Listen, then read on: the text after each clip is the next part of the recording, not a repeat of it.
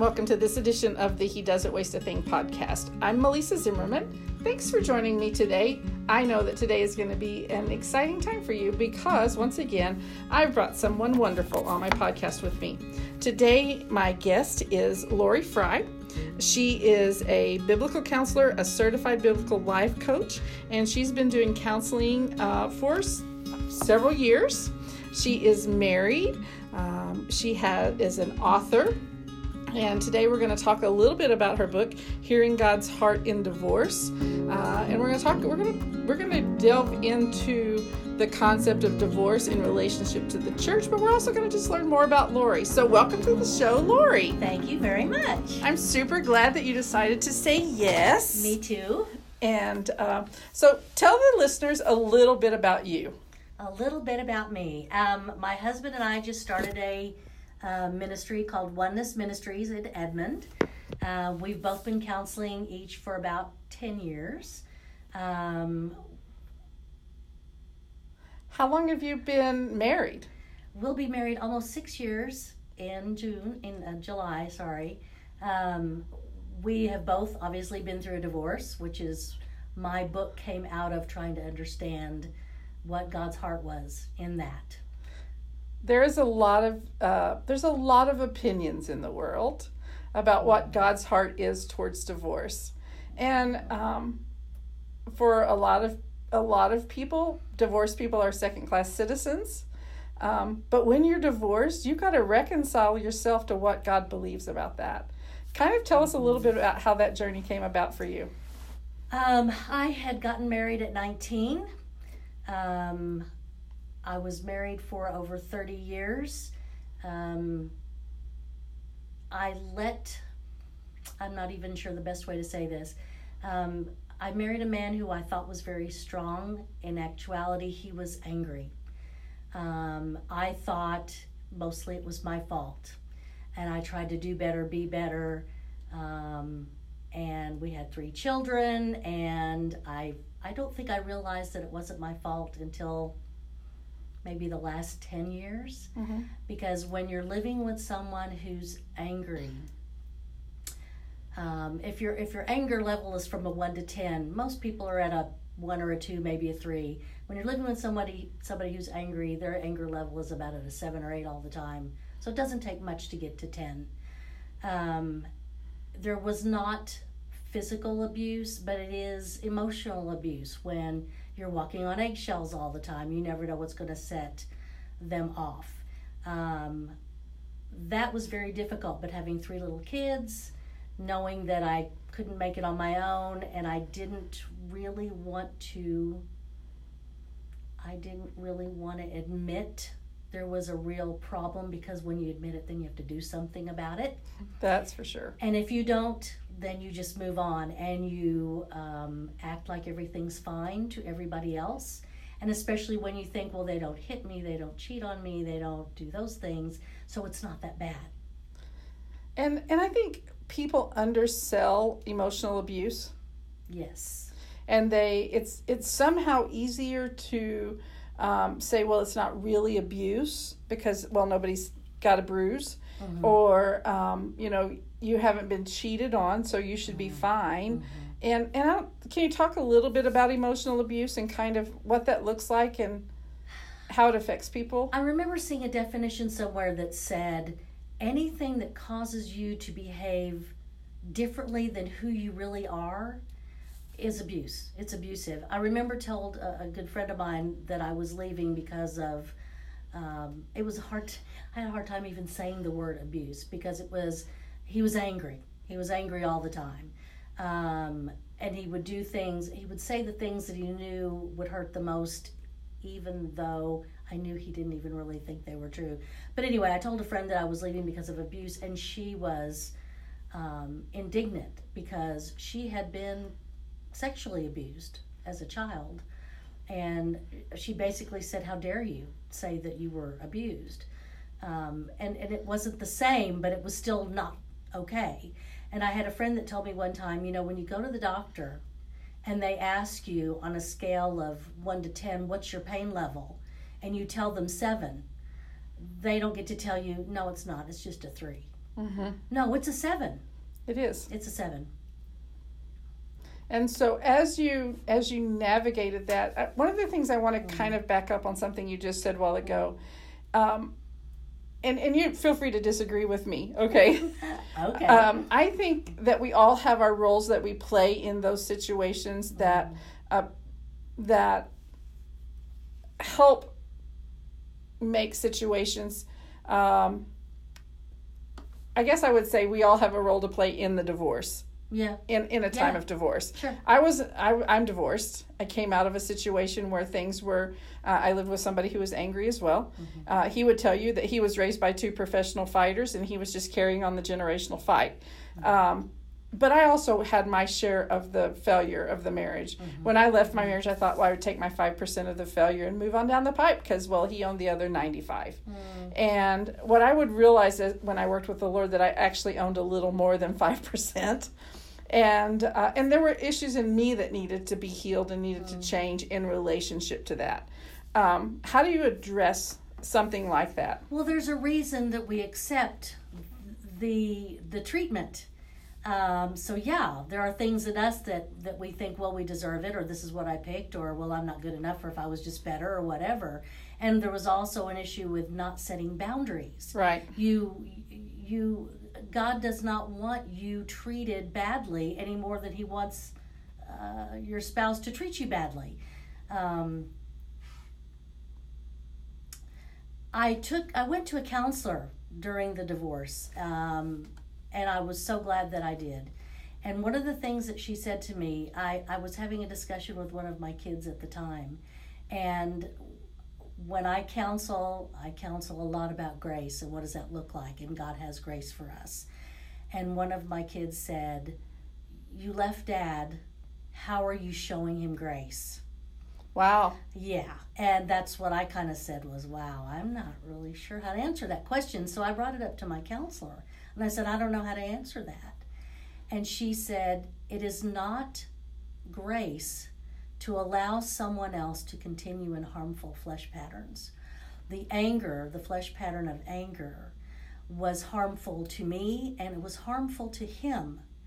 And grace doesn't let that go on because it just destroys everything. When you've got behavior, so so the cycle would be he would do it, I would allow it, I would withdraw. I mean, it, when you allow that sort of stuff to go on for so long, it just sort of sucks the love out of everything. And there's nothing left but it kind of becomes contempt and then it just kind of becomes nothing. Right. You know, so allowing those things, that's not what grace is. And I, I just, I really appreciated her saying that. Let's let's talk on the touchy subject um, in the word. Oh, you know, it's the passage in the Bible that everybody quotes about divorce. God hates divorce. God hates divorce. Mhm. How do you how do you address that? I know in your book you address it. Yeah, when, there's something in scripture that seems contradictory, you have to look at scripture in context. Absolutely. And there are, for one thing, and again, like you said, I go into it a lot in the book, but there's a lot of different translations.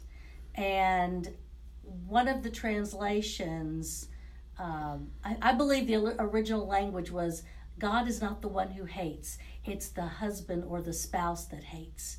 And what God um, notices is what the the hateful behavior from one spouse to another. That's what God hates. That results in divorce. God is about freeing his children. He freed the Jews from uh, Pharaoh. He, he freed Israel from from Pharaoh. God's heart. What is God's heart? What is God's character? And God's character is to um, for his kids not to hurt each other. And yes, God created marriage, and marriage is great. I love it. Um, but it also, divorce is provided for in the law. So divorce in itself is not a sin. That is something that is so important to understand because I always thought it was. And Right. you, was, you were probably taught that too. Too, for sure. Right, it's not a sin. What is God's heart? I think, again, when you look at Scripture, you balance Scripture against Scripture, and you had mentioned earlier about principles in Scripture, but it's always about what is God's character. Mhm. and I think that that's that's the thing we look at. Divorce can be used in a sinful way for sure. You know, not a lot of the marriages don't have to end. Right. They don't, and um, sometimes they do. And I don't think we need to apologize for them when there's abuse, neglect. Um, when God speaks to you and releases you from a marriage, and yes, I believe He does that because He did it for me. Um, I think in whatever goes on, you always listen to Holy Spirit. If He tells you to go, you go. If He tells you to stay, you stay. We- We trust Holy Spirit. We listen to Him. We say He talks to us about everything in life, but not really about that. Right. You know, no, He never says you can divorce you, but you always listen to Holy Spirit, but not in that one. Right. And I, I don't understand that. That's Right. not. We can trust Him in everything, and we can hear Him because we're His kids. And I think God takes personally how we treat his children. Yes. Uh, I take personally how uh, people treat my children for sure. Uh, Yes. and and I know God is a, a good father. And um, and so I was counseled when I w- when I left, and I'm the one who left my marriage uh, after mm-hmm. 20 years and three mm-hmm. kids. Mm-hmm. I was counseled that it didn't matter if my husband was an axe murderer. I would they couldn't counsel me to get divorced. right. And I think it, and That's ludicrous. but from a from a heart of love you know i mean like they were Sure. giving you their best understanding of Right. what they'd been taught and the things that they believed and those kinds of things and i have a lot of people ask me from time to time if i knew then what i know now mm. could i still be married to my first husband? Mm-hmm. And the answer is i don't know. Yeah. maybe. Mm-hmm. M- maybe if we both actively sought god's heart and god's healing mm-hmm. we probably could. We didn't. But the truth is we didn't do that. We didn't know to do that.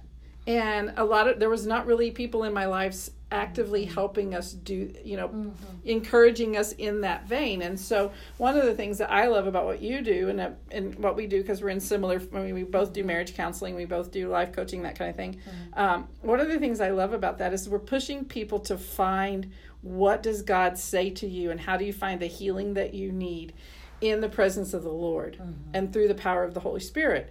And uh, as as husbands and wives take that journey, they can have a they can have gone through infidelity, they can have gone Yes. through pornography, they can gone through abuse, they can have gone through a lot of things. But if both of them take the journey down the path of healing, they could probably stay married and do really be successful at it. Right. And that's that's exactly right. But God knows the end from the beginning, and He knows if it's going to. Um, he knew whether we should have stayed together or not. He released me, Right. so um, we get to trust Holy Spirit in that too. For sure. And here's the other thing too is like you said, out of a heart of love and fellow Christians, other believers, church, uh, you know, pastors, whatever, they're they're coming at you from a heart of love. But when you come to somebody and say the only option is to stay together, that doesn't help. You have to know that there's an option to not Right. to have the choice to stay. When you, when you're told there's no option, uh, then you're trapped. Right. It, it's love grows when you're when you're free to stay, when you're free to choose. Oh, that's a beautiful, powerful statement. Yeah, Love grows when you're free to choose. that was good, wasn't it? That was awesome. Thank you, Holy Spirit, for helping with that. He's so good. Yeah. Hmm. And so um, I think that that's a really powerful way to put that. Hmm. And I think when you're forced into a place and there's no choice, and, and the beautiful thing about God is He's the God of free choice. Yes. We all have a free will to choose. You know what? Hmm. Whether God released me from my my marriage or I chose on my own to leave, He is still the God of grace. He is still the God of mercy. He is mm-hmm. still the God of restoration. I mean, I've been married to a wonderful man for 17 years. Mm-hmm. And God has used us in ministry for a long time and um, he we have seen him do some amazing powerful works in the lives of couples and individuals and churches and all kinds of things mm-hmm. and you know if we had bought the lie from satan that we were second class citizens that we were worthless and our only value was to sit in a pew a lot of lives wouldn't have been changed because god allowed us to be a part of it And it seems to me that churches, let me be careful, be, not all churches, but there are some churches Mm-hmm. that They will accept you better if you just got out of prison having to have, have killed somebody. They'll let you come in and, and, and serve. But if you've been divorced, you're out. So for some reason, divorce seems to be the unpardonable sin that keeps you out of ministry. Like you said earlier, it makes you a second class Christian. That's ridiculous. Right. That's ridiculous. And I had a pastor who would always say, Don't judge me because I sin differently than you. Yeah. You know, sin Yeah. is sin is sin. Mm. And uh, p- people love to put it on a scale of zero to 10 from, you know, not very bad little white lie to, you know, heinous something terrible. And divorce somehow ends up towards the top end of the screen. It does. In a lot of places. Mm-hmm. And I don't think we are, have the capacity to help people nearly as well if we come to them in judgment and condemnation, which is never part of the character and nature of God. Amen. That's true. Never. Never. Yeah. No. So, um, tell us a little bit more about what you do on a day in and day out ba- basis as far as your counseling and and what does that look like if somebody wanted to work with you? Well, we are uh, we we just got started right before the virus hit, so so we're actually in our new offices for about ten days, and then we had to shut down. But we've been back now. This is our third week back, and we have a staff of there are six of us. We do couples, we do premarital, we do individuals. Um, we have different people with our with different expertise.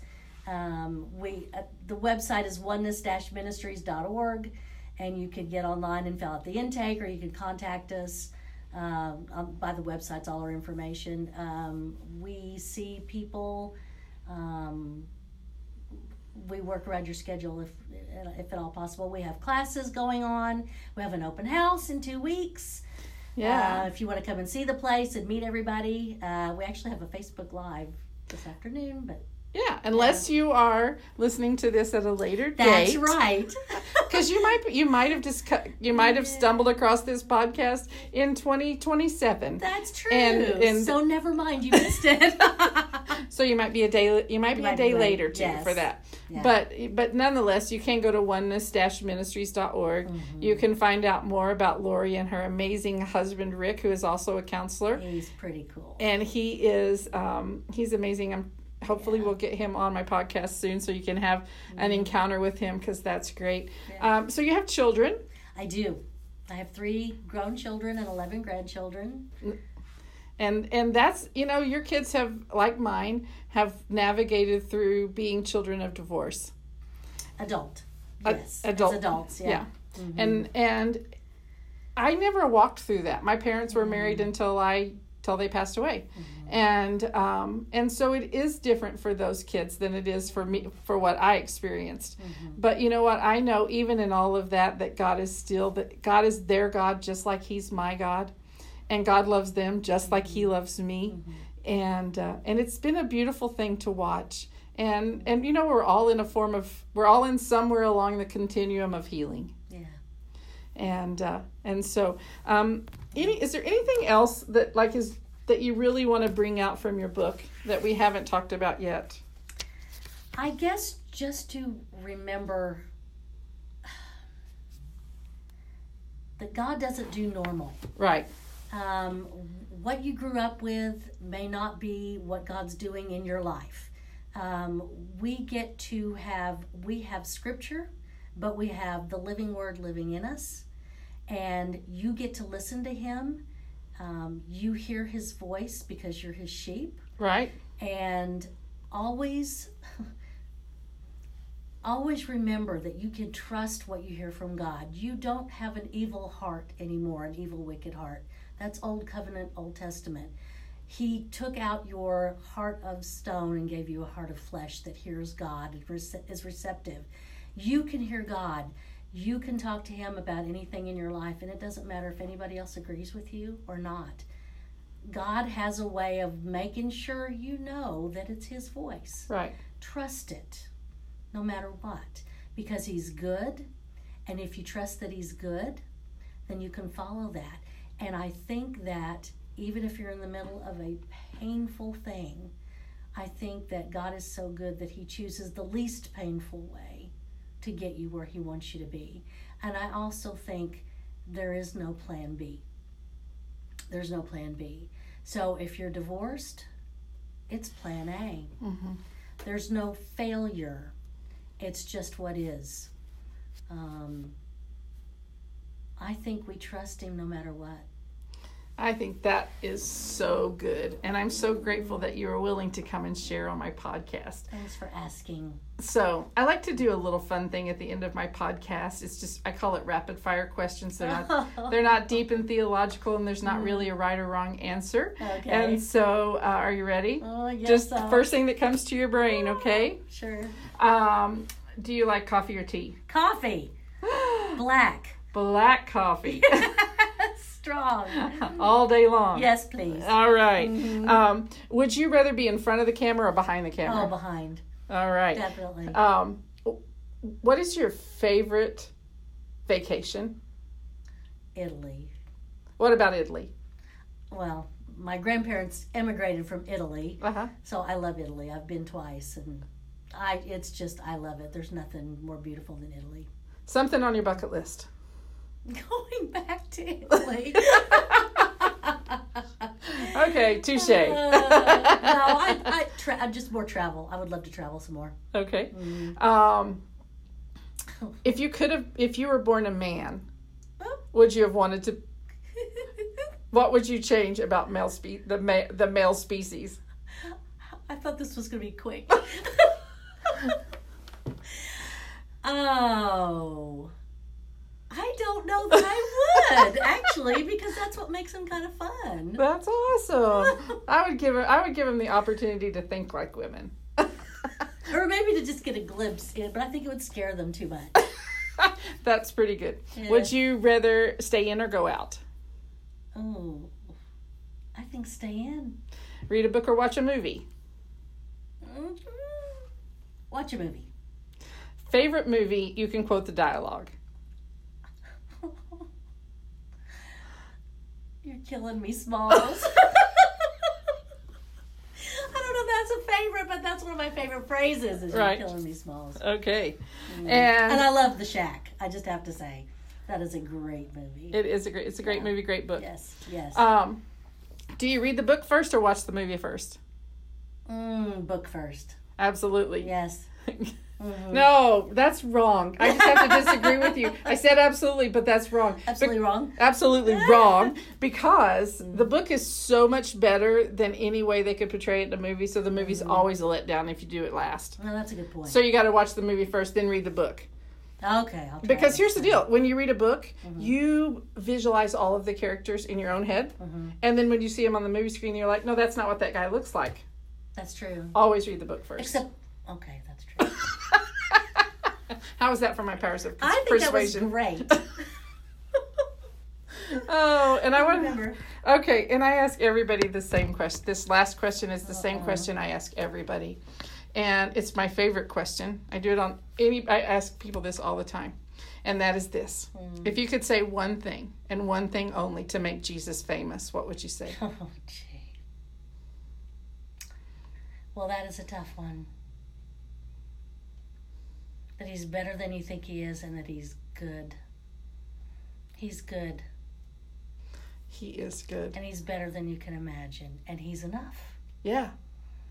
There you got it. There you have it. That is powerful truth.